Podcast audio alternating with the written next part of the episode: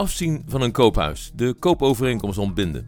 Het kan zomaar gebeuren dat de koop van een huis toch niet lekker zit. En ja, hoe kan je dan ontbinden? Ik vertel het je hierna. Hey, welkom bij Woonweerweetjes, het weerbericht voor de Nederlandse woningmarkt. In deze podcast brengen we je iedere paar dagen nieuws en feiten over wonen en je eigen huis. Ik ben Theo Heus, een weermakelaar bij digimakelaars.nl, de voordeligste en meest complete online makelaar van Nederland. Je hebt een huis gekocht en wat dan? Hoe kun je er vanaf? Dat ligt aan de situatie en ook aan het tijdstip waarop je besluit om onder die koop uit te willen. Je hebt drie mogelijkheden die ik verderop allemaal zal uitleggen aan je. De eerste mogelijkheid is, je ontbindt binnen de drie dagen bedenktijd. Nou, daar heb ik een video over gemaakt en de link van die video vind je onder deze podcast in de toelichting. De tweede mogelijkheid is je ontbindt doordat je van het financieringsvoorbehoud gebruik wilt maken. Je krijgt geen hypotheek. Daar heb ik ook een video over gemaakt en die vind je natuurlijk ook onder deze podcast in de toelichting. Toen je de koopovereenkomst hebt getekend, kon je trouwens nog meer ontbindende voorwaarden opnemen, zoals een keuring die te duur uitvalt, de verkoop van je eigen huis of andere belangrijke zaken die jouw keuze om de koop door te laten gaan sterk beïnvloeden. Nou, dan kom je dus bij mogelijkheid 3 en dat is de lastigste. Je moet of je wilt ontbinden met een andere reden dan die ik net allemaal heb opgenoemd. Een reden dus die je niet in de koopovereenkomst hebt laten opnemen. Die kan voor jou een heel geldige reden zijn, maar die is dat dan net niet voor de koopovereenkomst. En dan ben je in gebreken. En dat is best lastig. Ontbind je binnen de bedenktijd, dan is het heel makkelijk. Je zegt op tijd: ik doe het niet. En je bent er vanaf. Wel even een mailtje sturen voor de zekerheid natuurlijk. Ontbind je doordat de financiering niet rondkomt, dan wordt het al wat lastiger. Je moet dan namelijk met bewijsstukken over de brug komen, waaruit duidelijk blijkt dat je er alles aan gedaan hebt om die financiering rond te krijgen. Nou, dat kunnen brieven zijn van de bank en een uitleg van je hypotheekadviseur. Maar het bewijs moet wel tamelijk hard zijn. Anders hoeft de verkoper daar geen genoegen mee te nemen. En in jouw koopovereenkomst staat precies wat je in zo'n geval moet aanleveren. Zijn er andere voorwaarden waarvoor je wilt ontbinden, zoals die keuring waarbij de noodzakelijke reparaties te duur worden, dan moet je je verzoek ook documenteren met het keuringsrapport.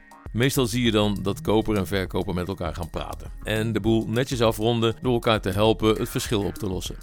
Een verkoper die kan in zo'n geval zelf gaan repareren of hij kan jou als koper tegemoetkomen in de kosten. En soms moet je dan de overdracht van het huis even uitstellen. De lastigste manier van ontbinden heb je dus als je als koper wanprestatie pleegt. Dat wil zeggen, je betaalt de waarborgsom niet op tijd, of je stelt de bankgarantie niet op tijd, of je stelt hem helemaal niet, of je betaalt uiteindelijk die koopsom niet. Maar ja, ook verkopers kunnen wanprestatie plegen door de woning niet tijdig te leveren of door niet te kunnen leveren omdat er gebreken boven zijn komen drijven. Kijk daarvoor eens naar mijn video over verborgen gebreken. En ook die link vind je in de toelichting bij deze podcast. En er is daar ook nog een handig document te vinden waarmee je kunt uitvogelen of een gebrek al of niet verborgen is. Want daarover is namelijk altijd veel onduidelijk. Komen de gebreken om de hoek, dan kun je er ook voor kiezen om later de sleutel te laten overdragen. En dan geef jij de verkoper dus de tijd om die gebreken eerst op te lossen. Trouwens, als er na de levering ernstige gebreken boven water komen, dan kun je in sommige gevallen als koper de koopovereenkomst ook ontbinden. Maar als je ontbinding wilt inroepen, omdat je als koper ineens niet meer kunt of wilt kopen, dan kun je van de koopovereenkomst af door de schadevergoeding van 10% van de koopsom te betalen. Maar, een hele grote maar, daar hoeft de verkoper geen genoegen mee te nemen. Dat moet je dus wel even in goede banen leiden. En daar heb je dan als verkoper je makelaar voor en als koper je aankoopmakelaar. Vraag je ontbinding voor de leveringsdatum, dan heb je soms kans van slagen. En zeker in de huidige markt. Maar het moet wel op een nette manier worden gevraagd en er moet worden overlegd. Er moet dus worden gecommuniceerd. Zoals bij iedere wederkerige overeenkomst moeten beide partijen het met elkaar eens worden over de voorwaarden van ontbinding. Het ernstigste geval is ontbinding door wanprestatie. Zoals ik al aangaf, kan het net zo goed de verkoper zijn die het voorlopig koopcontract ontbindt als de koper. Alhoewel het meestal de koper is die de uitdaging aangaat. Dat moet ik wel toegeven. Maar één van de partijen dus pleegt wanprestatie door niet op tijd te voldoen aan de afspraken. En die afspraken die staan in de koopovereenkomst. Nou, dan gaat de partij die in het nadeel is de ander eerst in gebreken stellen. En daar zijn op internet duidelijke voorbeeldbrieven van. Nog beter is, regel dat dan met je makelaar. Die mededeling moet op een vaste manier worden verstuurd. Dat vind je ook terug in je koopovereenkomst. De termijn die dan wordt gesteld om alsnog na te komen is meestal 8 dagen. En daar kan een boete aan hangen van 3 promiel per dag. Bij een koopsom van ongeveer 4 ton is dat, hallo, 1200 euro per dag hè? Communiceren is het sleutelwoord. Steek je kop niet in het zand, want je trekt altijd aan het kortste eind. Kom je binnen die acht dagen niet over de brug, dan ben je in verzuim. En dan gaat de partij die er het meeste last van heeft, de andere partij aanspreken voor de boete. En die boete is meestal 10% van de koopsom. Nou, daar is dus die bankgarantie of waarborgsom voor. Maar er kan ook een hogere boete worden bedongen als de schade groter is. Een boeteclausule voorbeeld kun je via info.digimakelaars.nl aanvragen.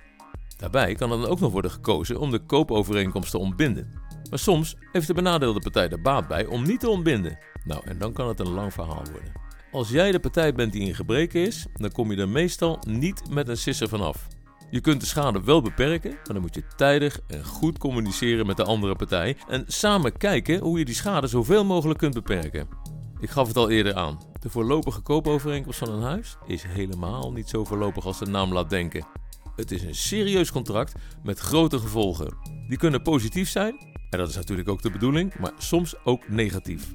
Je moet dus wel weten waar je aan begint. Mijn advies: heb je een probleem met je koopovereenkomst? Haal er een specialist bij. Dus neem als je koopt een aankoopmakelaar mee en raadpleeg je makelaar als er een probleem ontstaat tijdens het kooptraject. Ik hoop dat je er iets aan hebt. Tot de volgende keer. De podcast Woon Weer Weetjes wordt bijgebracht door digimakelaars.nl, de voordeligste en meest complete NVM online makelaar van Nederland. Wil je dat meer mensen op de hoogte blijven van de actualiteiten op woningmarktgebied en wil je ons helpen de podcast nog bekender te maken? Doe dat dan door je op de podcast Woon Weer Weetjes van Digimakelaars te abonneren op iTunes, Stitcher, TuneIn of Spotify. De podcast is er ook als Alexa Flash Briefing. Je kunt de skill toevoegen aan What's the News of What's My Flash Briefing. Dan hoor je iedere dag de laatste nieuwe. Wat ook helpt, geef onze podcast een beoordeling op iTunes. Of deel onze podcast op Facebook of Instagram. Super bedankt dat je luisterde en tot over een paar dagen.